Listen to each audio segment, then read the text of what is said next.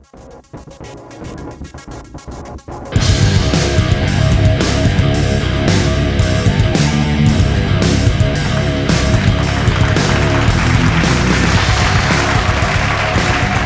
transita por sus venas, mis estimados y bien ponderados jabalines coronavirulentos?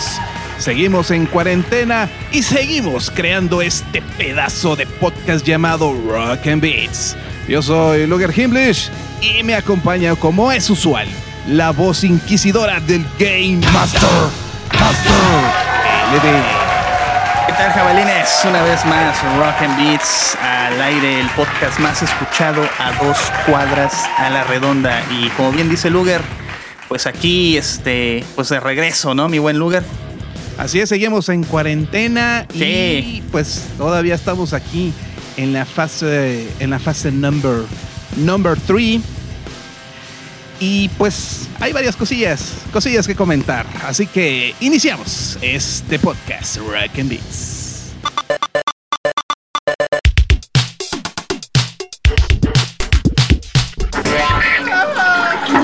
Rock and Beats. Entre tanto, en el Salón de la Justicia.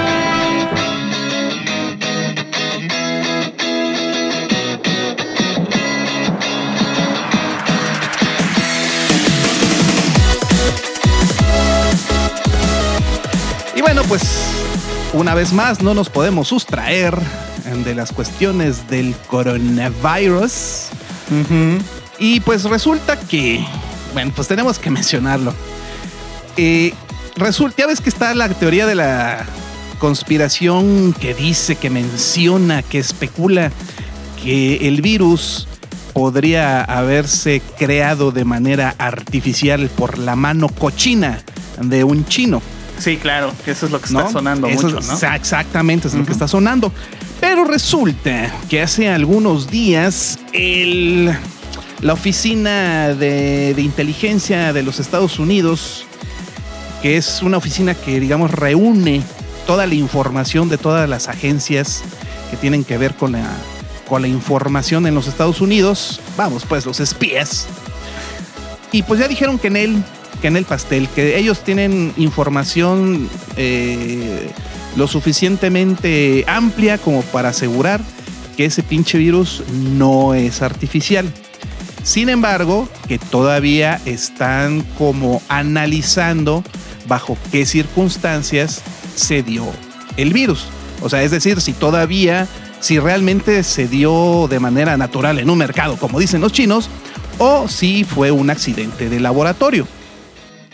Lo chistoso del caso es que se está contradiciendo, o sea, las agencias de, de- de- la- las agencias de inteligencia de los Estados Unidos, de Gringolandia, dicen por un lado que no es cierto, que no fue creado por el hombre, y por el otro lado está Trump, Donald Trump, diciendo que no, que China sí tuvo la culpa, que ellos lo sacaron y que pinches chinos culeros, y que ahorita van a ver con su mamá, y que ahorita van a ver y les meto ahorita unos aranceles para que se, no se anden pasando de rosca.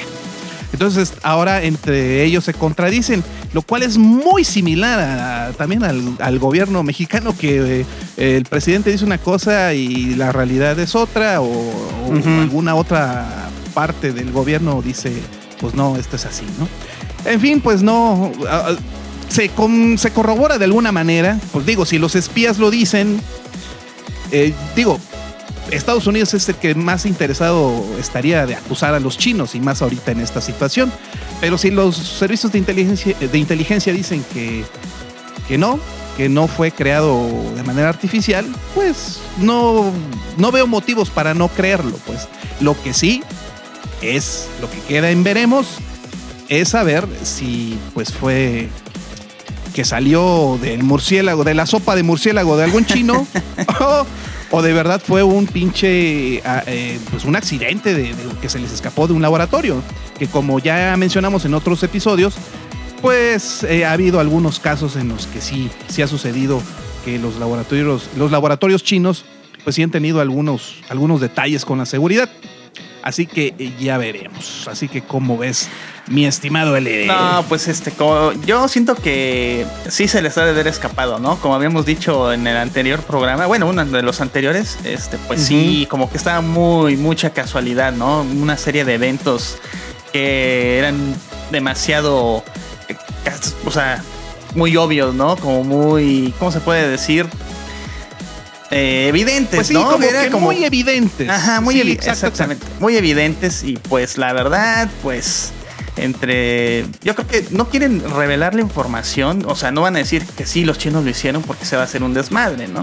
Bueno, Obviamente. Ted, ahora déjame comentarte la continuación de esto porque también se, ver. re- se resultó otro dato de Estados Unidos que ahora están, eh, no recuerdo exactamente quién, pero está acusando de que China no eh, informó con tiempo la gravedad de la situación, que no informó eh, que era un nuevo coronavirus y de la rapidez de la, de la infección, porque aseguran China an- cuando vio el pedo no avisó nada y empezó a acaparar Ah, hijos de la empezó a acaparar equipo médico. Ya, claro. Y tan es así que sí, cierto, México le vendió, creo que en Ajá. enero o en febrero, eh, equipo médico, eh, eh, creo que cubrebocas Sí, sí, sí. a, a China. Sí, eh, Ajá. y que después le estaban reclamando, oye, pero ¿por qué Eh, sí, todo el que por qué, desmadre?" no, que se supone que ya estabas preparada. Exactamente.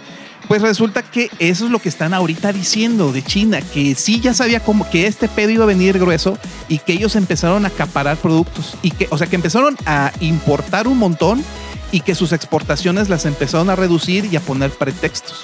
Eso es lo que están asegurando. Mm, Por eso es que mm. también Trump dice que estos culeros, este, eh, querían eh, que lo hicieron de mala onda, pues, ¿no? Bueno, que también ese güey es como es. También ese güey lo está usando de pretexto ahorita para su campaña, ¿no? Ajá. Sí, sí, Tiene claro. que buscar un enemigo. Ujú. En su campaña anterior fue, fue México y los mexicanos, los latinos, lo que tú quieras. Ahorita son los chinos.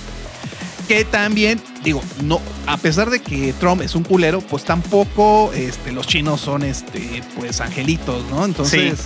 tampoco a- habría que echar a- por la borda pues estas, estas cuestiones. Así que vamos a ver todavía. Así que cuídense, mis jabalines, sigan cuidándose, tomen en serio estas recomendaciones de, de no este, estarse estrechando las manos, abrazarse. Usen, eh, usa- eh, usen cubrebocas, si tienen que salir, pues ni modos, hay que ganarse la papa. Así es. Pero pues cuídense, cuídense porque esto va a durar, ¿eh?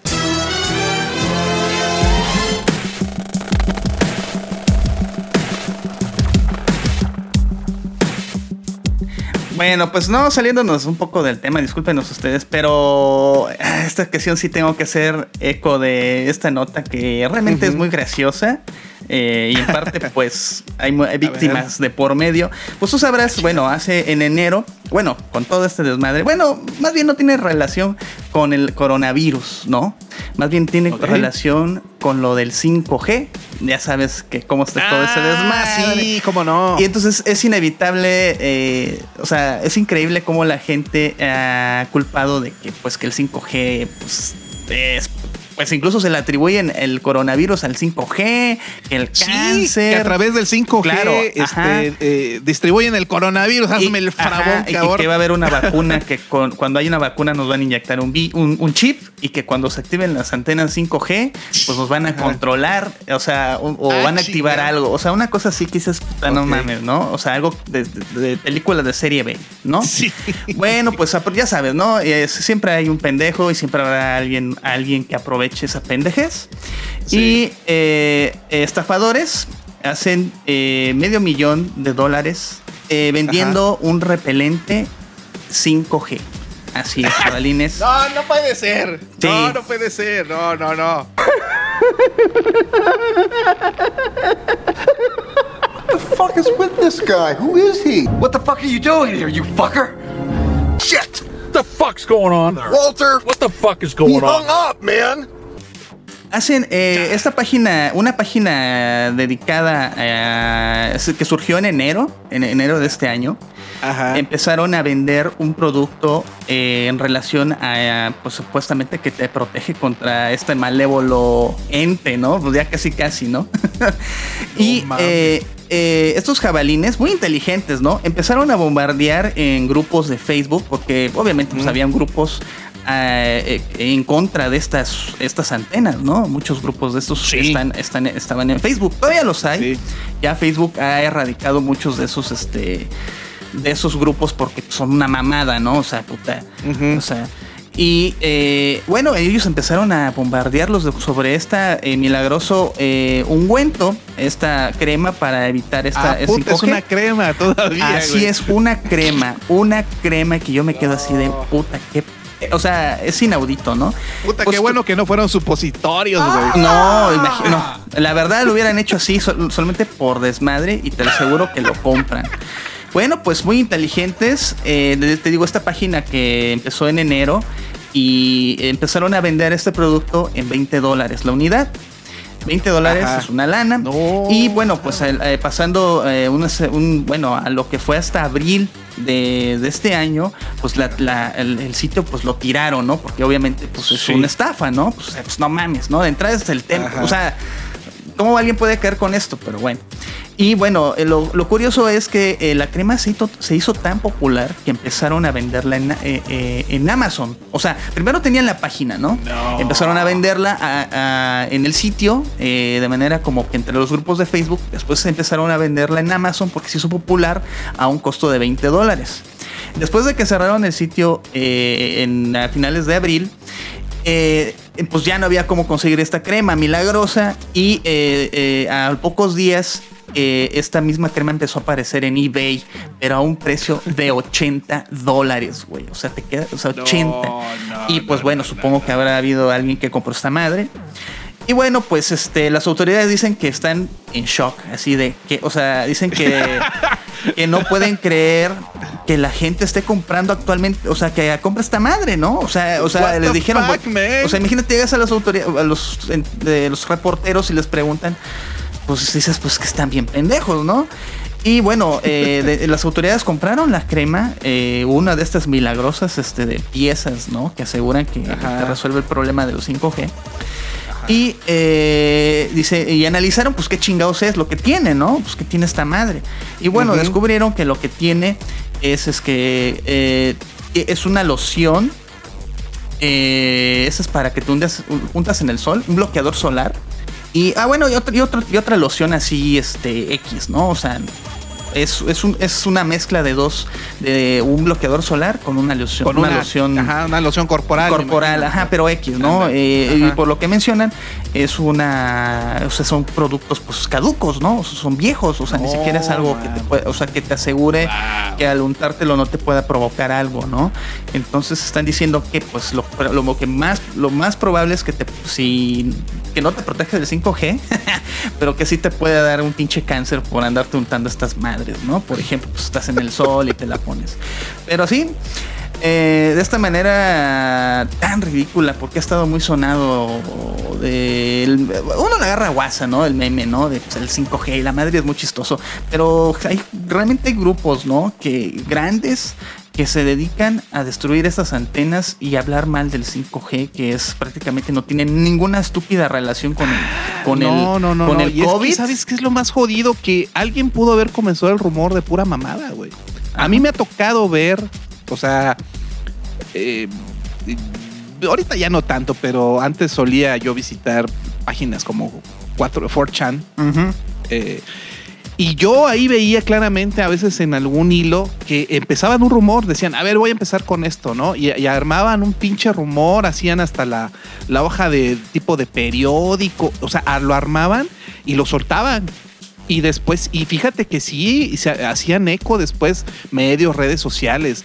No me extrañaría que algo así hubiese pasado con esto, que alguien simplemente comenzó de pura desmadre y, y se hizo la bola de nieve. Sí, es probable. Pero es que Pero, es increíble. O sea, lo que es increíble que en estos sagrados tiempos, en este siglo XXI de la información, todavía este, Creo que está hasta tengamos peor. que padecer este tipo de pendejadas. Creo que está peor, ¿no? Porque precisamente como ya cualquier cualquier güey, como nosotros, podemos decir lo que queramos o escribir lo que queramos, pues Sí. este pues no, no, no, no hay no hay filtro. No, de hecho, señores, este, escúchenos, pero pues también no se crean todo, ¿eh? Tengan su criterio O sea, también, tengan un ¿no? poco de criterio y lo que pasa es que ya la gente no tiene filtros, Sí. ¿no? Ya, ya, ya no, ya no saben cómo filtrar las cosas. Porque hay mucha. Pues sí, todavía hay mucha ignorancia, muy poca educación y también, eh, pues. Más bien lo que haces con las redes y el internet es que alimentas tus prejuicios, ¿no? En lugar de que se radiquen estos pensamientos este, mágicos, eh, eh, cómicos, musicales, en lugar que se radiquen gracias a que existe toda esta información a la mano, creo que se reafirman.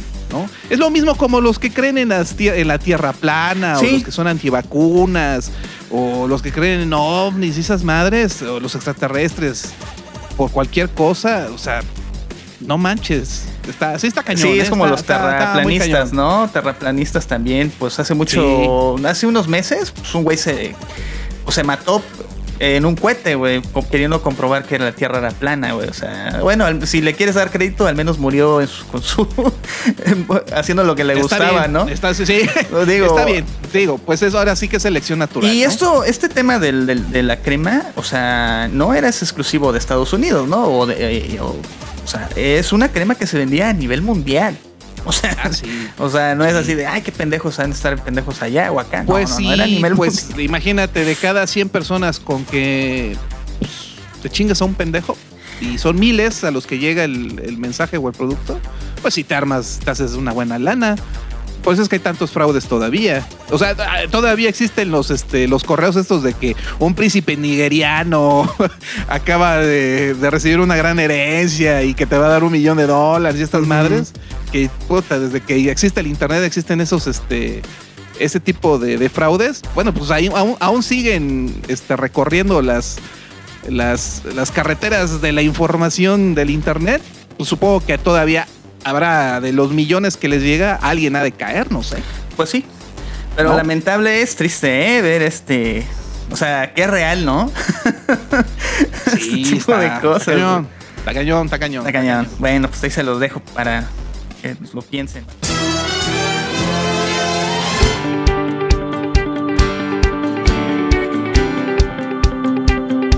Bueno, pues ya ves que empezamos desde dos episodios anteriores a hablar sobre los fails tecnológicos que tienen que ver con la televisión.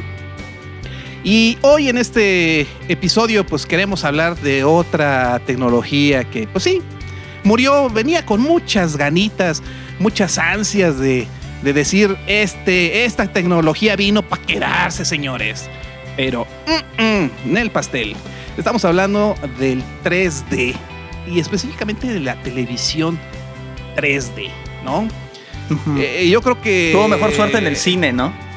Es exacto, mira, en, en los cines, yo creo que el, el 3D moderno, pues de alguna manera ha cambiado las reglas del juego. Especialmente cuando se, se, se combina con el, eh, el mayor brillo y las pantallotas del formato IMAX, que no tenemos en Chiapas, pero en las ciudades que tienen el formato IMAX, dicen que el 3D se ve poca madre, ¿no? Y en general, bueno, pues el 3D como que pues es un aliciente, ¿no? Para, para muchas personas de, que, que les gusta el cine, pero que a veces lo piensan dos o tres veces, entonces como que el 3D pues puede ser una, pues un, pues sí, precisamente eso, un aliciente para poder ir al cine, ¿no? Que sea, que, que sea un espectáculo mayor que solo ver pues una película y ya, ¿no? Entonces, eh, pues la gente, ¿no? Los grandes corporativos pensaron, pues, si el cine 3D tiene pegue con la gente, porque si lo tiene, hay mucha gente que sí le gusta, pues entonces era lógico pensar que si en, en el cine estaba chido, pues en los televisores, pues también podrían ofrecer la misma experiencia chingona, ¿no? Y pues se encontrarían con el mismo, con el mismo éxito, pero pues no, resulta que no. Antes de que vayamos a por qué esta madre falló, hay que ir por un poco de historia, porque el, el- el Instituto de Estudios Culturales de Rock and Beats, pues para eso está, para, para cul- cultivar a la jabalinada.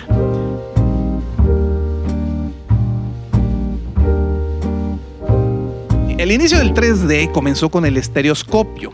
Eh, el estereoscopio fue inventado por Charles Whitstone en 1838. Este cuate mostró eh, que cuando se ven dos imágenes estereoscópicamente, el cerebro las combina para producir una percepción de profundidad en 3D. El estereoscopio es esto cuando pones eh, una, eh, son dos imágenes, pero una es ligeramente distinta a la otra. Como cuando uno cierra un ojo o cierras el otro, pues ya ves que, digamos que ahora sí que las imágenes no son exactamente lo mismo. Un ojo, digamos que un ojo ve un pedacito más que el otro hacia la izquierda y viceversa, ¿no? Entonces eso es lo que hace que veamos la profundidad. Entonces, pues el mejor ejemplo de esta onda del estereoscopio, pues es el juguete, el famoso juguete Viewmaster, Uy. que muchos lo conocen, que es este juguete rojo que ha tenido diversas este, épocas en las que se ha, en las que ha estado presente, sobre todo en los 80s, ¿no? 70s, 80s yo creo que fue, fue muy popular, Sí. ¿no? Bueno, pues todavía, ese es tiene un su, ejemplo. todavía tiene su fanbase, ¿no? Eh, en la Sí, actualidad. sí, sí. Sí, hay muy, este, los discos, pues los venían antes en los supers y todo. Es- de niño era uno de mis juguetes preferidos. Bueno, el chiste es que se fue, ¿no? El inicio del 3D comenzó con esta, eh, con esta onda. Después, eh, eh, a finales de la década de 1890, eh, el pionero del cine británico William Fritz Green presentó una patente para un proceso de películas en 3D, fíjense, en el 90. En 1915, eh, dos cuates también llamados Edwin Portery y William Waddell hicieron pruebas con los conocidos anaglifos rojo-verde eh, con, una, eh, con una audiencia en un teatro de la ciudad de Nueva York, de lo- los clásicos lentes rojo y verde que muchos de ustedes conocen. En 1922 se exhibió la primera película en 3D llamada The Power of Love. Eso en cuanto al cine. En cuanto a la televisión, fíjate que también desde hace muchísimos años se hicieron experimentos.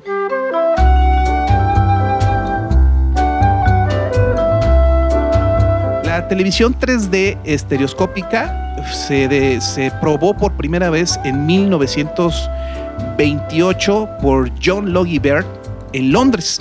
Y este cuate también fue pionero en una variedad de, sistemas de televisión en 3D utilizando técnicas electromecánicas y pues cuestiones con los tubos de rayos catódicos.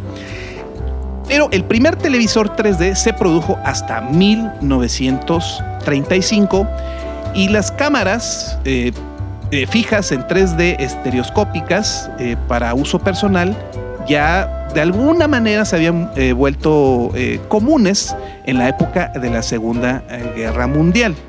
Digo, no tan comunes como pues, una cámara fotográfica normal, pero pues digamos que estaban a la venta, pues se podían obtener.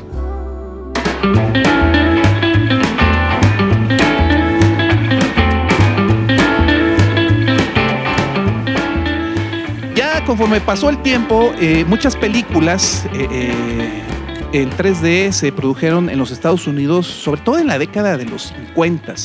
Justo cuando la televisión comenzaba a hacerse más popular, pues la industria cinematográfica dijo, necesitamos algo, ¿no? Y va, el 3D.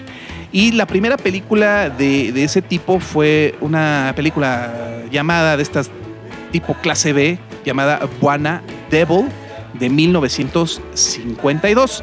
En general, en los 50, pues a la gente, pues sí, le gustaba el, el 3D, pero con el tiempo, pues fue decayendo un poco el, gustito, porque mm, casi siempre eran películas, pues así como de terror, de clase B, de sci-fi, así chafillas. Entonces como que ya empezó a, a decaer el gusto por ese tipo de cine, pues era de algo, digamos, de calidad baja, bajona, sí, bajona, baja sí. calidad. Sí, sí, sí. Entonces, pues como que fue, fue decayendo.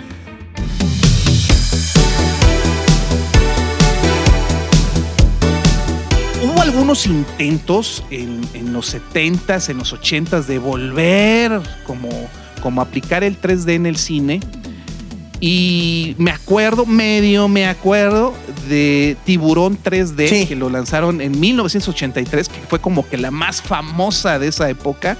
Y también lo intentaron con Viernes 13, eh, la parte 3 en el 82. Prácticamente desde que inició el cine y la televisión ha estado presente, ¿no? La búsqueda de la, de la tecnología 3D. Pero también en el cine hubo hace algunos, pues creo que fue en los 70s o sí, 60s o 70s, que quisieron hacer este sistema de odorama, Ajá. de, de meterle olores, ¿no? Ah, o de sí, que sí. incluso las sillas se movieran cuando hubiera, no sé, un temblor. O Sí, esta- cierto. este tipo de. Pero pues son gimmicks, ¿no? Son así como de que, ah, sí, está chido por una vez, pero no es algo como que la gente diga, ay, sí, a huevos, ¿no? Quiero estar siempre. O sea, que todo, que todas las películas tengan esa madre, pues imagínate, no están viendo una película con un muerto y que venga el olor, el olor, El olor a muerto. el olorzazo, ¿no? Sí, güey. O, ¿no? o en una, o en una por noche, así, ay, cabrón. Ay, el, el- el- el olor a pescadería.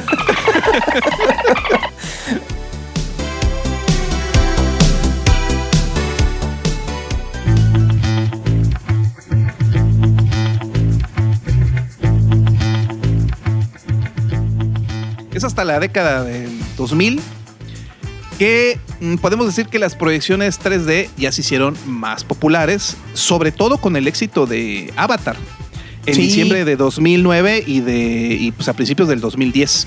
Avatar fue el parteaguas para que pues el 3D volviera a, a- a- a resurgir Sí. en, en el cine, ¿no? Y fue la primera película que yo vi que sí servía el 3D, güey. Porque de otras Sí. que hubo, no se miraba nada, güey. O sea, no, Sí, no se notaba. Esa fue la ¿Te primera. acuerdas que la vimos? Sí, sí, sí. Sí, sí, de, de- de hecho fue en la Ciudad de México, ¿no? Que la vimos. Sí, Ciudad de México, ahí la fuimos. Sí, sí, sí. Andábamos con nuestro morral y nuestra caja de huevo, ya sabes, ¿no? Así amarrada con lazo. En, en nuestras chancletas. Y- y así. disculpe, señor, eh, disculpe, señor. ¿Dónde queda? Ah, la- ¿Qué es eso? ¿Qué es eso del cine? Esas figuras que se mueven son cosas del diablo. Casi, casi, ¿no? Sí, ándale, ándale. Ah, ya que como aquí por pinche este- película de, como pinche película de la India María, ¿no? Ándale. Con tu gallina y todo, bueno. Entonces, este, pues como, ah, eh, como ya notaron, pues eh, el cine en 3D ha estado rondando desde hace mucho y pues de una manera u otra, pues el público como que ya lo conoce, sabe de, de qué va. Pero la televisión eh, en 3D, aunque también hubo intentos desde hace muchísimos años, no se hizo popular hasta después del Consumer Electric Show de 2010. Fue en ese año cuando los principales fabricantes comenzaron a vender una línea completa de televisores en 3D. Este es el año que dicen, ahora sí señores, ya llegó lo mero nuevo.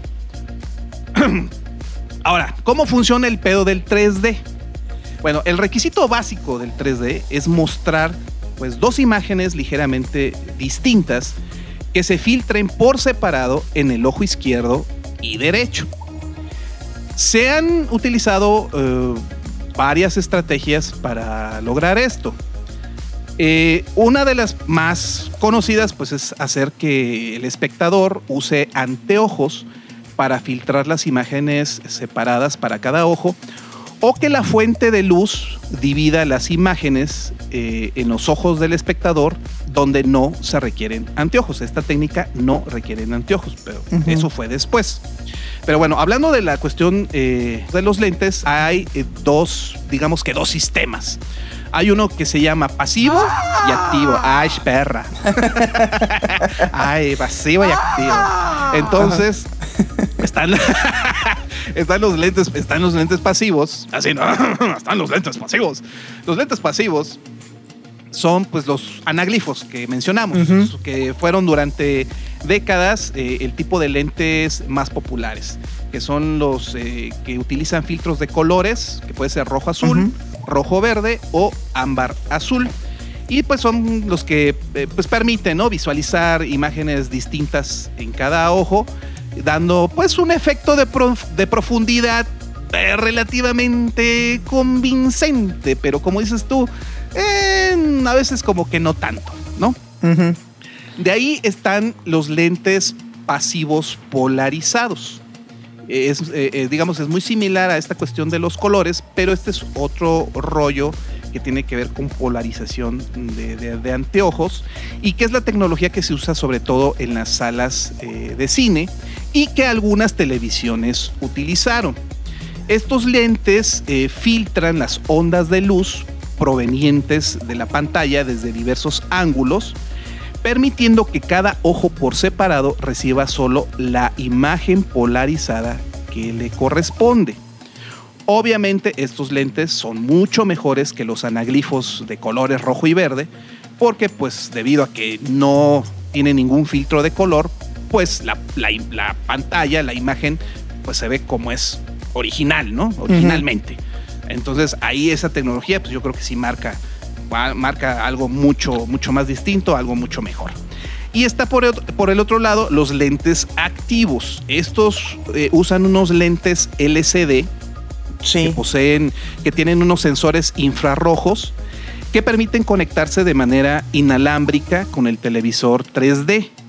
En este sistema, las dos imágenes no se muestran al mismo tiempo, sino que se, digamos que se encienden y apagan a alta velocidad. Los lentes de cristal líquido se van alternando entre un modo transparente y un modo opaco, al mismo tiempo que las imágenes se alternan en la pantalla. Es decir, el ojo izquierdo se bloquea cuando la imagen del ojo derecho aparece en la televisión y viceversa, ¿no? Y esto pues ocurre tan rápido que nuestra mente no puede detectar el parpadeo de los lentes. Y así la mente no. ¡Ay, güey! Ay, güey, sí, claro, claro. Este, meme, sin embargo, creo que esta última de los lentes activos, eh, esa, esta fue una tecnología que también usaron varias, Sí. varias marcas de, de televisión. Creo que esa fue la que usaron más, algunas marcas. Pero ya ves que uno de los pedos cuando comprabas la tele 3D es que creo que nada más te daban dos pares. Ajá. Sí, yo sé. Entonces, si habían cuatro, habían cuatro jabalines, pues te chingas porque tenías que comprar más lentes. Ajá, y caros, son caros. Sí. Y sí, exacto. eh, había, eh, por ejemplo, esos lentes, este, aparte de que los, los tienes que recargar, tienen una batería. Tiene una batería este, interna, pues ahí entre el armazón del- del len- de los lentes y pues está- es un poco molesto porque pues tal vez te olvidas de, de cargarlos y pues ya te fregaste si querías ver la película al momento, ¿no? Creo que estaba más, estaban mejor estos que eran tipo como los del cine, los pasivos, que ¿no? también en ambos sistemas, eh, no, a veces los lentes no funcionaban muy bien si no estabas en medio de la pantalla. Ajá, eso es cierto. Tenías que estar eh, bien en el centro. Y como dices tú, los lentes eran caros. Eh, no, toda, no todo lo que veías en la tele es en 3D. Ajá. Entonces como que la gente dijo, bueno, ¿y para qué chingado quiero un televisor en 3D si de todos modos pues no voy a ver todo en 3D? Pues todo es 2D. Y de hecho ¿no? hubo gente también que fue sonado en su momento, notas en las que mencionaban que el 3D les au- causaba náuseas o los enfermaba, ¿no? Ah, Así es. Entonces, pues no era. Y tú dices, ay, qué pinches mamones. A mí ni me pasa nada. Pero pues hay gente que es sensible a, pues, a esa madre, ¿no? Pues, Bueno, por ejemplo, la, la otra tecnología este, que no utiliza lentes, eh, pues es como la del 3DS. Sí, exactamente. Que también que- te que madrea la pinche vista. Es lo que te iba yo a decir. Yo sí puedo jugar tantito, o sea, ponle una hora, pero después de un gran rato sí como que... No, güey. Sí, duelen los ojos, ¿eh? Y mira esa pinche pantallita del 3- 3DS original, hablando del original. Ah, sí, y lo pones original. en la máxima profundidad, por ejemplo, juegos como Resident Evil, eh, eh, el, la- el de 3DS, ¿no? Que salió. eh, no manches, tiene una, una profundidad muy alta y no manches. Cuando levantas la vista ya quedas como visco, ¿no? De tanto- sí. de hecho, Sí. como bien dices, no, no pasó más. De hecho, pues ya ves que Nintendo lo eliminó en su último modelo de 3DS. Pues ya Así es. pues quedó como dos, dos de, Sí, sí, sí. Sí, Dos o sea, DS. La verdad es que esta madre pues no despegó como, como quisieron. Ninguno de los sistemas pues funcionaba bien y pues era, era mucho, mucho alboroto, mucha, mucho desmadre para ver algo que pues, como que es complicado, 2D. ¿no? Eh, Exacto. Tú llegas al como consumidor, digo, pues yo sé que los jabalines por más se, se, se informan, ¿no? Los que nos escuchan y pues hay mucha jabalinada que le interesa pues mucho la tecnología, Ujú. pues le emociona, ¿no? Hasta de decir, puta, no mames, ¿por qué pinche 3D se murió? Si estaba chido jugar el Play, ¿no? El Play 3 tenía juegos en Ujú. 3D, por ejemplo, ¿no? Con soporte Sí, sí, sí. y se ve muy bien. Eh, pues el cine en tu casa también películas en 3D es muy disfrutable pero alguien que tal vez este pues no, no esté metido en eso y pues tampoco es tiene la culpa tiene otros intereses pues llega a la tienda y dice pues quiero una tele y ve la ve que una es 3D y ve la otra y las ve iguales y dice bueno y, pues, ves, y ve que la de 3D cuesta puta el doble. Ajá, y dice, bueno, ese usa este tipo de lentes y este otro tipo de lentes funciona distinto y por qué el precio es distinto. Entonces ya ahí ya hay una, ya hay una barrera muy importante que no se pudo vencer para cierto tipo de consumidor, ¿no? Pues sí, Yo- para el, para el gran público consumidor, porque a final de cuentas las televisiones Sí, ya, ajá. pues son un producto masivo, no, no es un producto de nicho, Exacto, pues. exactamente. Y este, y pues precisamente por eso eh, esto fue visto más como pues una modita, un gimmick, otro, otro gimmick más. Nomás para que te des una idea, los, los embarques de, tele- de televisión en 3D en el, en el 2012, embarques, no ventas, sino pues ya todo, todo los, lo que mandan lo- las fábricas, fueron de 41, bueno, casi 42 millones de unidades en 2012. En 2011 eso bajó a 20 poquito más de 24 millones. Y en 2010 bajó a 2 millones. Y Ujú. fíjate el madrazo que, que da. Entonces prácticamente, este, pues ya, lo que fue 2013 al 2016, pues las ventas fueron todavía bajando mucho más. Y para 2019, el año pasado, ninguno, absolutamente ningún fabricante realiza televisores 3D. Así que esto se acabó. El que tenga su televisor 3D, que lo atesore como, como uno de esos artilugios, de esos gadgets que quedarán en la historia, porque ya no se fabrican, ya no existen. Y cabe decir que estaban considerados a futuro las televis- eh, pues, los televisores, la tecnología para hacer eh, televisores en 3D que ya no necesitaran lentes, así como el 3DS. Pero Ujú. precisamente como pues esta madre ya no se vendió, pues ya no se, pues ya no se investigó, ya no se hicieron. Y también, eh, o sea, todo fue tan bien rápido, porque fíjate que también por el 3D hub- hubo algunos canales de cable que transmitían en 3D, ¿eh? No sé si, Ah, les- si llegó a México, pero sí hubo algunos canales, sobre todo de deportes, así Ah. tipo ESPN, eh, Fox Sports y esas madres, este, o de la, estos de la eh, NFL, cosas así. Hubo canales en 3D. Algunos canales tenían programas en 3D, pero pues obviamente no había tanta gente que tuviera los televisores y como fueron decayendo las ventas de televisores en 3D, pues no, pues también igual Sí. los canales en un lapso de 3, 4 años, adiós papá. Así ¿no? para ver Así. este tu sabadazo en 3D, ventaneando en 3D, ¿cómo se llama este? Sí, Casos de la vida real no. 3D Puta, remaster. Te imaginas la rosa, de- la rosa de Guadalupe. la rosa de. Guadalupe con el airecito. güey. Ajá, y la pinche rosa sientes como que te pasa a un lado y ay, cabrón. Ay, güey. Sí, ¿no? Bota. Sí. No, claro. pues no, pues está cabrón. Eso sí no me la sabía, ¿eh? Lo de la Sí. programación. Sí, sí Ah, hubo, sí hubo. Va a ser esa tecnología que a lo mejor puede resurgir en algún futuro, ¿no? Ya ves que dan la ¿y sabes cuál es el pedo? Eh, o sea, es una gran pérdida para todas las empresas involucradas porque esto obligó a que se fabricaran cámaras, Ujú. códex, sistemas de transmisión unificados, porque también este, hubo un consenso para, para no sé qué madre de la tecnología de, de transmisión de broadcasting en algunos este, sistemas de televisión. Para que pues no cada quien fuera eh, hiciera el suyo, ¿no? Entonces también hubo consenso para no haber, para que no existiera una guerra de formatos y este pedo. Sí. Entonces, este, no, o sea, es, es todo un trabajo, o sea, todo esto, o sea, estaba generando pues todo, todo un movimiento para que, pues para toda una industria 3D, pero pues se acabó, o sea, al menos en televisión se acabó. También en cine pues ya no han habido tantas películas en 3D, Ujú, Pero todavía como que se mantiene, ¿no? pero La se gente- mantiene, pero date cuenta, solamente son películas muy Como- palomeras, sí, muy sí, sí. blockbuster. O sea, no es como para que vayas a ir a ver una- un drama o para No, como- pues es que no, güey. Un drama en 3D pues no tiene ningún pinche chiste. Pues que Claro. bien pasivo todo, güey.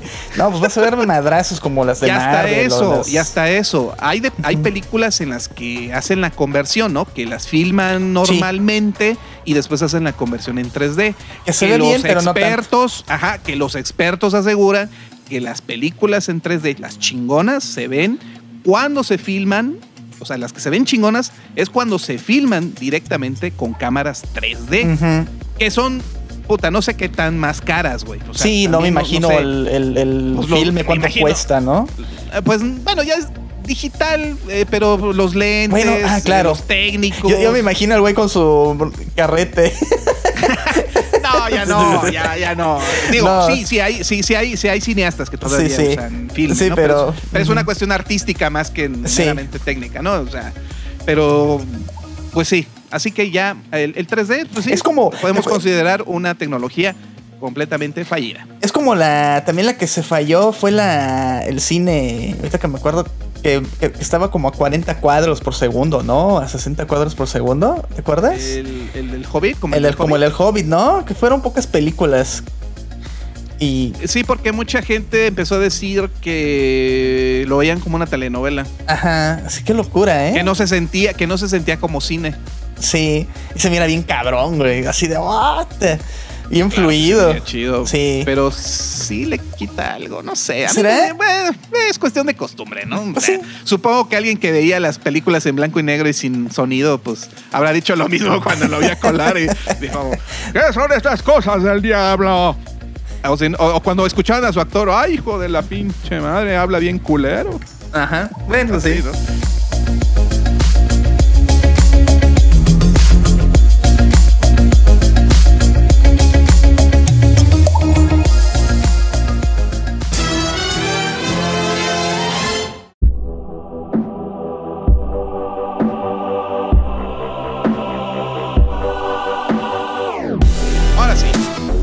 Estamos en el momento cuchicuchesco, en el momento eh, flamígero, la palabra, la voz que nos dice qué merecemos jugar y qué no. El Game Master LD.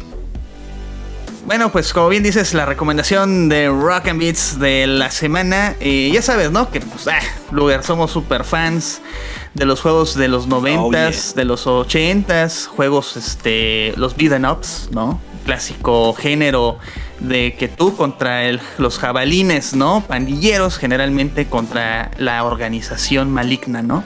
Que generalmente... Tú contra el mundo. Exactamente. Bueno, pues ya estaba siendo anunciado ya desde hace varios pues meses, ya, bueno, años, incluso años había el rumor de que eh, Sega estaba como en planes de regresar Street of Rage.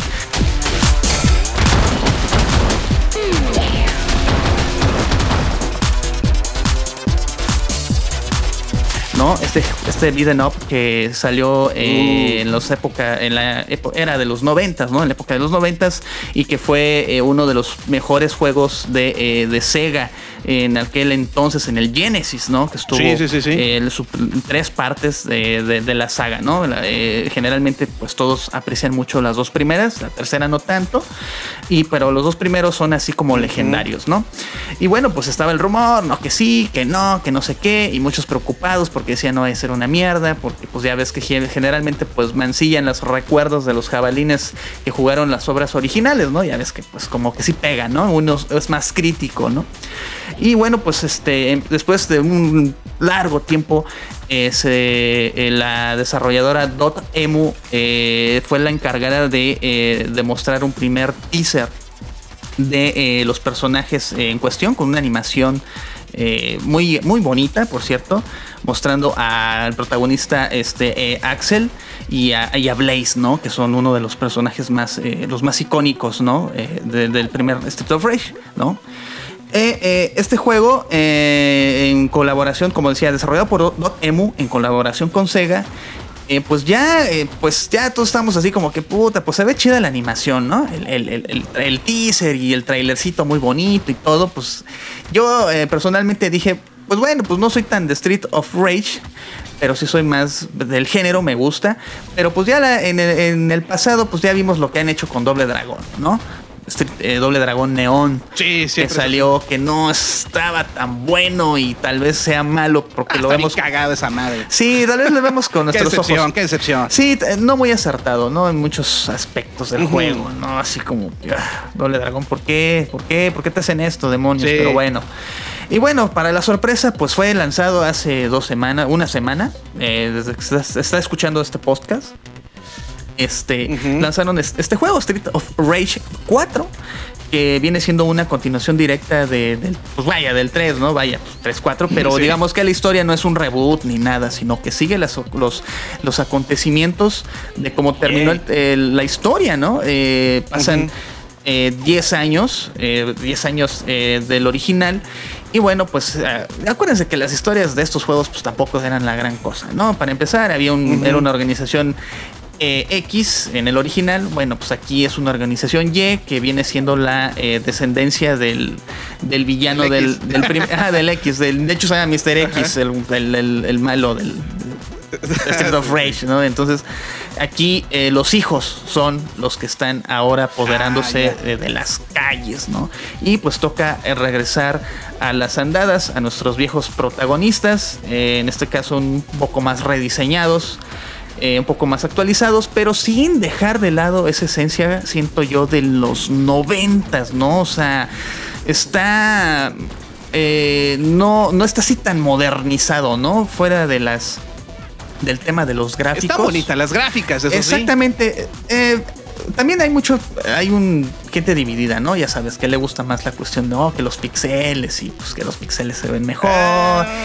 Y tal vez algunas cosas, por ejemplo, este juego está hecho a mano, obviamente digitalmente, pero a mano todo. Eh, y, muy bien animado, la verdad está muy bien logrado. Eh, no decepciona, eh, pero pues siempre habrá gente que eche de menos los pixeles, ¿no? Pero al final, el producto final visualmente está muy bien, muy atractivo y creo que que lo, que lo han hecho bien, que lo han hecho, al menos lo visual no decepciona, porque ya es que de repente se me ponen muy creativos los, este, los que empiezan a desarrollar los juegos, ¿no? Y tocan, por ejemplo, un, personaje pues muy icónico y pues, de repente lo hacen una mierda, ¿no? Lo retransforman y como que pues, ya está muy decir, ¿no? Y después, y después me le cambian de sexo, me lo cambian de género. Pues bien, bueno, ya entrando en el, en el tema de la, qué apartados tiene, pues bueno, tiene el modo historia, sigue la, la, historia de, de, los personajes Blaze y, de Axel y pues otros dos, de, tres personajes nuevos eh, que se han incluido en la plantilla. Eh, y bueno, pues eh, les voy a hablar un poco del gameplay primero, ¿no? El gameplay pues realmente pues es un beat'em up. A diferencia del original, pues me llama la atención que fíjate que no puedes correr, a excepción de un personaje, no recuerdo el nombre, que es la hija de uno de los, de los protagonistas.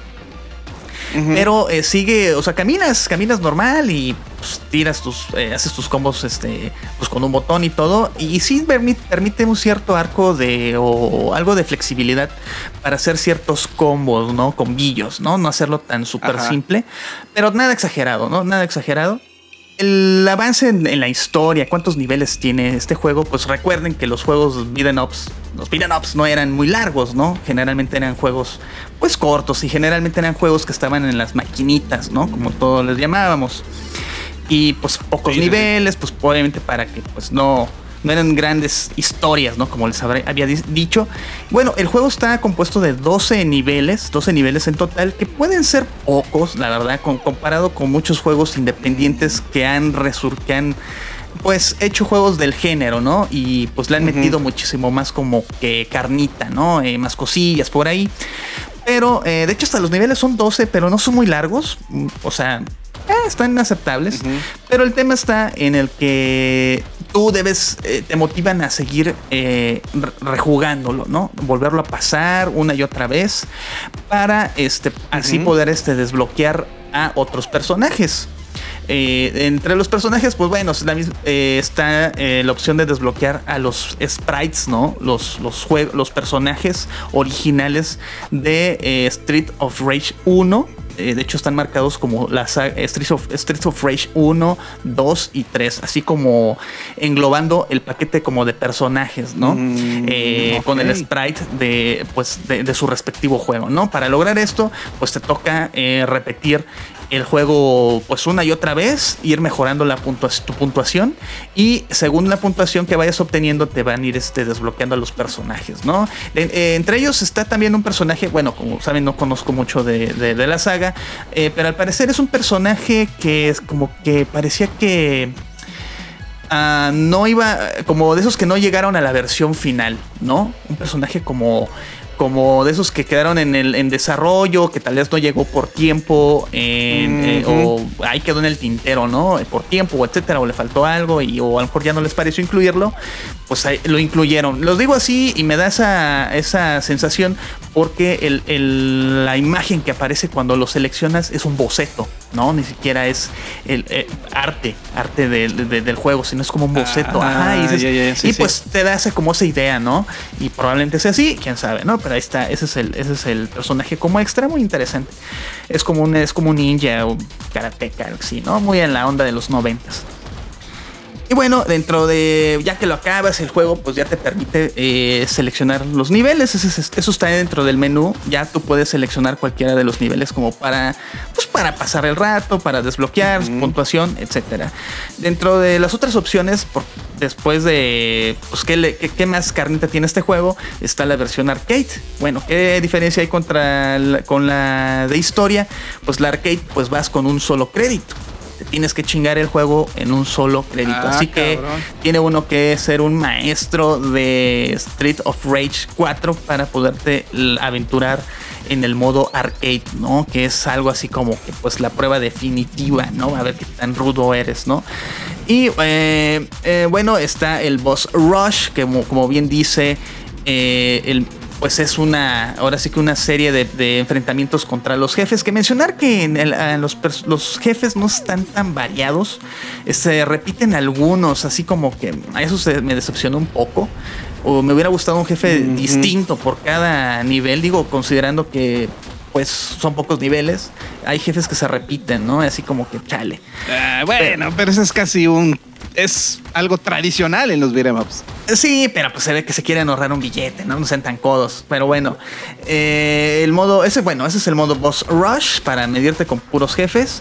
Y eh, hay un modo eh, batalla que, bueno, como bien dice, pues es para que te agarres en un modo versus contra tu amigo o el quien sea, ¿no? En un Para que te agarres a vergazos. Exactamente, uno a uno y pues ya te agarras a guamazos, ¿no? Y bueno, y la tradicional modo en línea, que pues obviamente este juego pues sí permite eh, el uso online, que generalmente pues estos juegos independientes que han salido en Steam, por ejemplo, del mismo género, pues no, no incluyen eso, ¿no? Hay que hacer uso de, del streaming que tiene incorporado el Steam, que por cierto funciona muy bien, pero este juego sí incluye eh, pues este... eh, pues la versión este se incluye pues el online, ¿no? El online este ya, ya está inco- incorporado. Y dentro de las otras opciones, pues bueno, eh, pues están los extras, pues obviamente pues para que veas este arte conceptual del juego, siempre es una- un añadido bastante interesante, ¿no? Es queda como parte de pues de historia, ¿no? De cómo se fue cómo se hizo el juego y todo ese tipo de cosas, ¿no? Eh, pues básicamente ese es Street, Street of Rage, eh, un beat'em up que pues está correcto, bastante bien, la música es genial, por cierto, la música es buenísima, es también algo que le ayuda muchísimo al ritmo del juego, ¿no? Porque siempre cuando el soundtrack falla, pues a mucha gente dirán que la, que la música no le dan mucha importancia, ¿no? Y pues la música a veces es la mitad del juego, ¿no? Y la verdad la música es excelente, es de lo mejor que tiene el juego, muy atinado, ¿no? Melodías como de jazz, medio electrónicas por ahí, pero con toquecillo ahí medio noventero, o al menos eso es lo que me transmitió, y mucho, muy, muy este acorde a la saga, ¿no? O sea, no se, no se sale fuera Sí, sí, de, sí. ¿no? Está muy, muy ubicada en ese, en ese, en ese estilo de música, ¿no?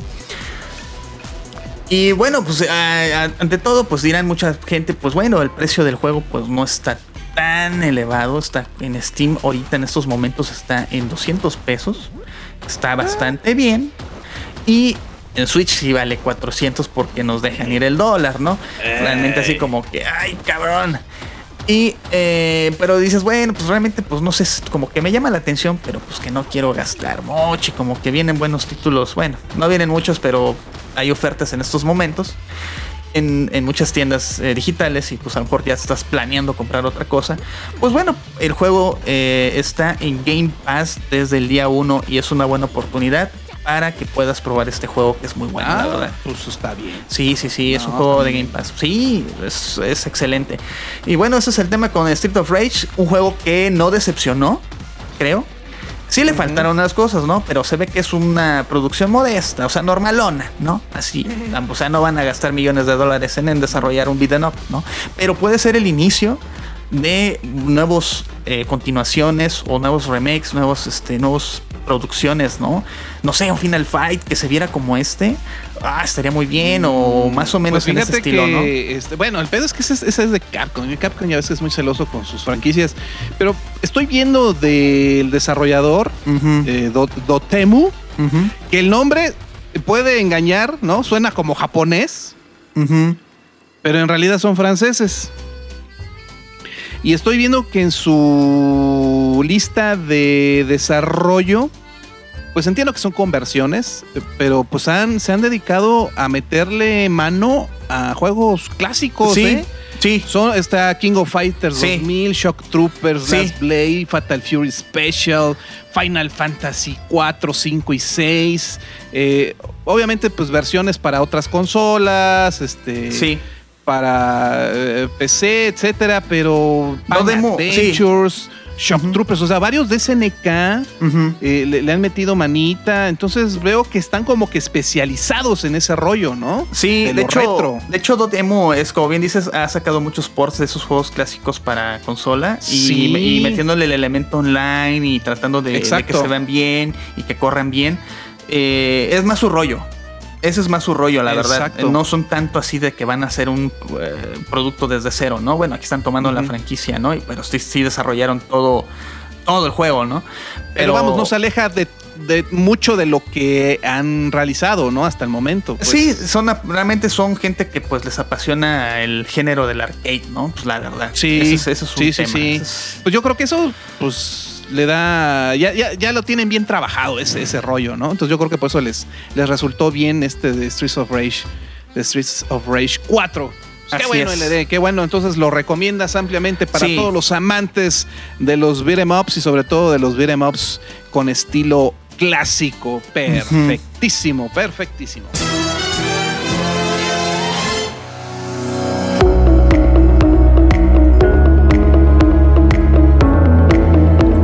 Bueno, pues ya estamos, ya estamos casi por, por terminar.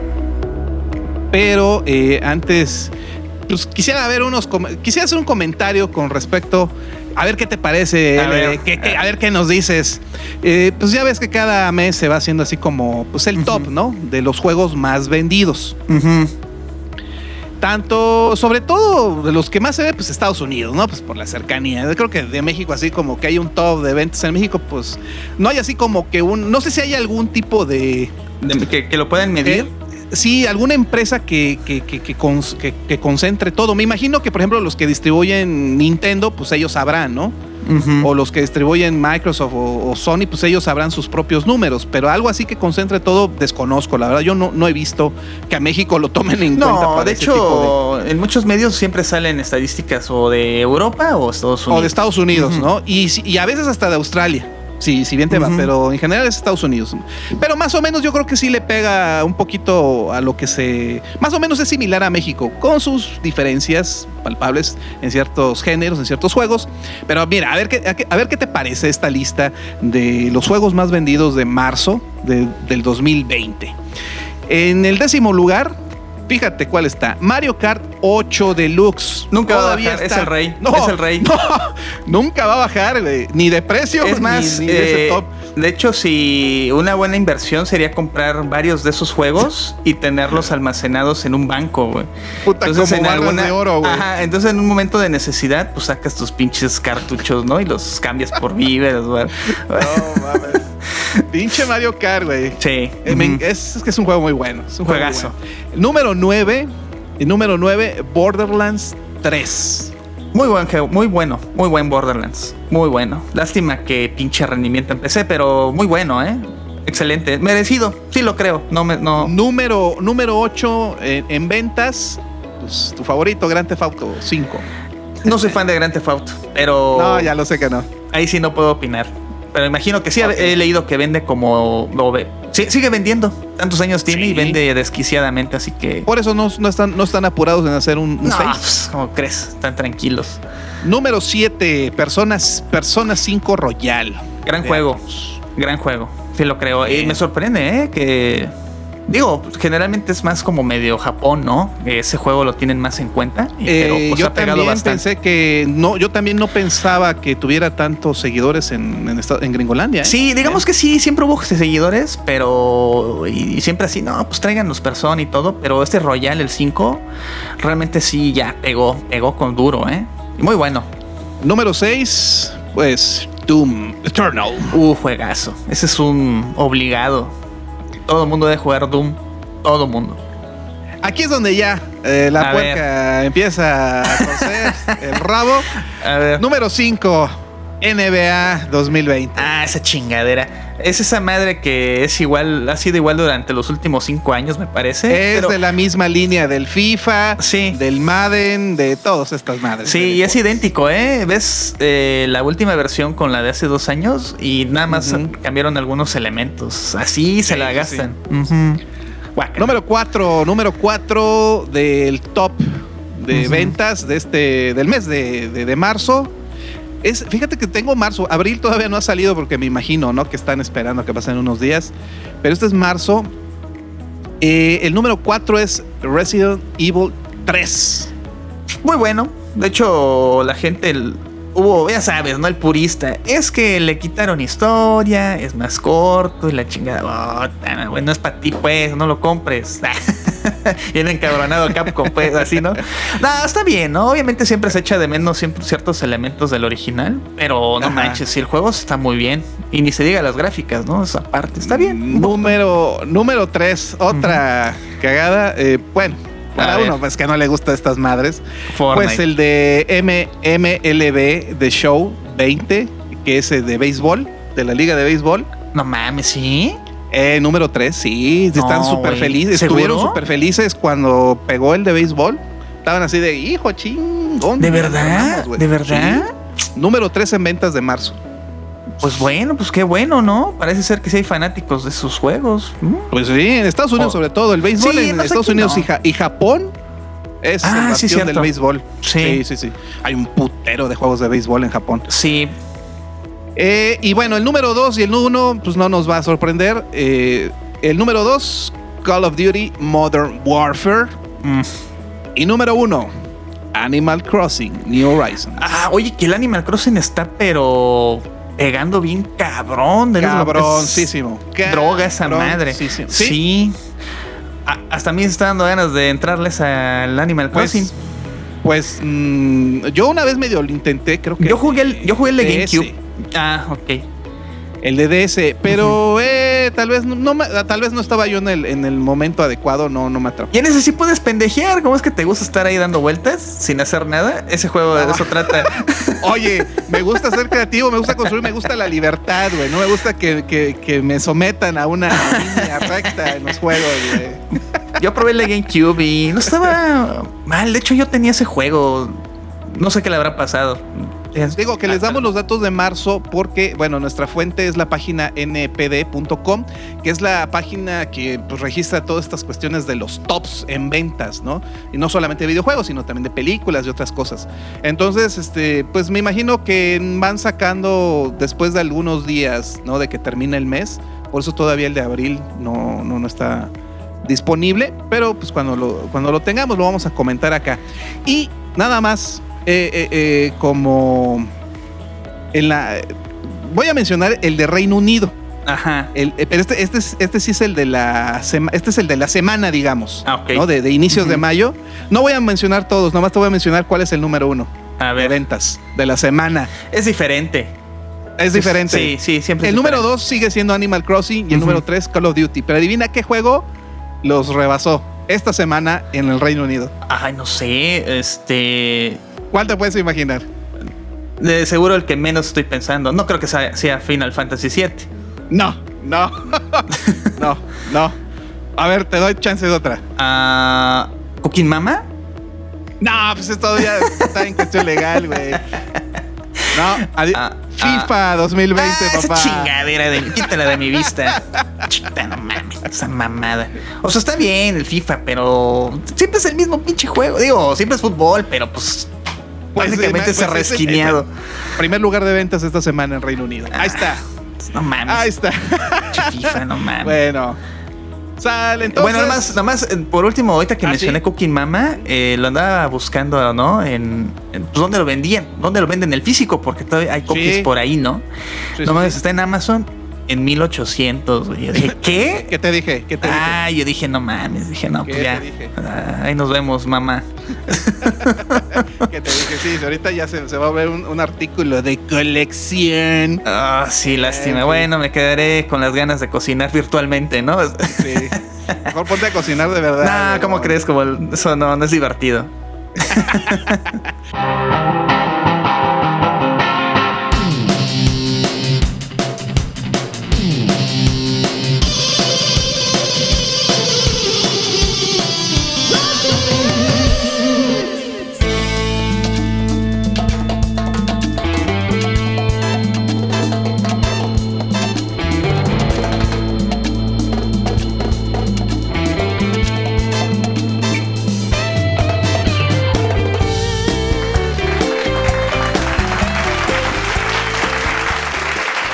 Pues ya nos vamos, estamos en la recta final y como debe de ser, tenemos que despedir este episodio con un buen tema musical. No sin antes agradecer a frontrowradio.net por transmitir este show todos los viernes a las 8 de la noche. Esperamos, ¿eh? Esperamos que a las 8 de la noche. Y también recordarles que los invitamos a que comenten, sugieran, compartan y se suscriban a nuestros canales oficiales en youtube.com diagonal rockbeats podcast, facebook.com diagonal rock and beats, rockandbeats.blogspot.com e instagram.com eh, diagonal rock and beats memes, rock and beats memes, así nos encuentran. También estamos disponibles en Spotify, Apple Podcasts y iBox. Solo búsquenos como Rock and Beats. Así pues, nos despedimos con una banda australiana llamada Psychedelic Porn Crumpets.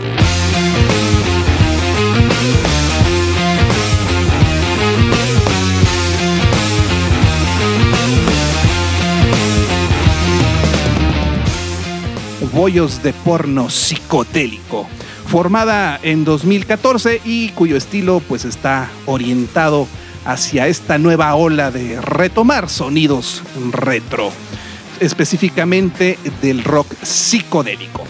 Con cuatro álbumes en su haber, nos vamos con el tema Cubensis Lenses de su primer disco llamado High Visceral Part 1 de 2016. Ellos son Psychedelic Porn Crumpets. Yo soy Luger Himlish y me acompañó con el gustazo de siempre el Game Master, Master LD. Sale jabalines, se cuidan, ya saben, cuarentena pues fija de momento todavía, ¿no? Cuidado Así con es. el hombre lobo, el hombre lobo. El hombre lobo. Bye.